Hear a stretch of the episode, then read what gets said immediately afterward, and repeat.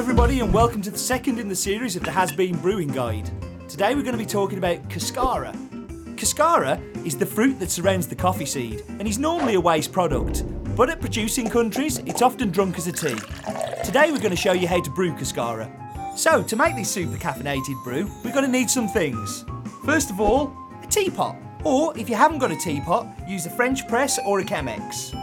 You're going to need some scales, told you last time you should have bought these, some cascara, a kettle, and a cup. Step one, boil the kettle and then let the temperature drop down to around about 90 degrees C. Step two, weigh out the cascara. Now I'm going to make a brew of around about 500 ml, so I'm going to use 12 grams of cascara.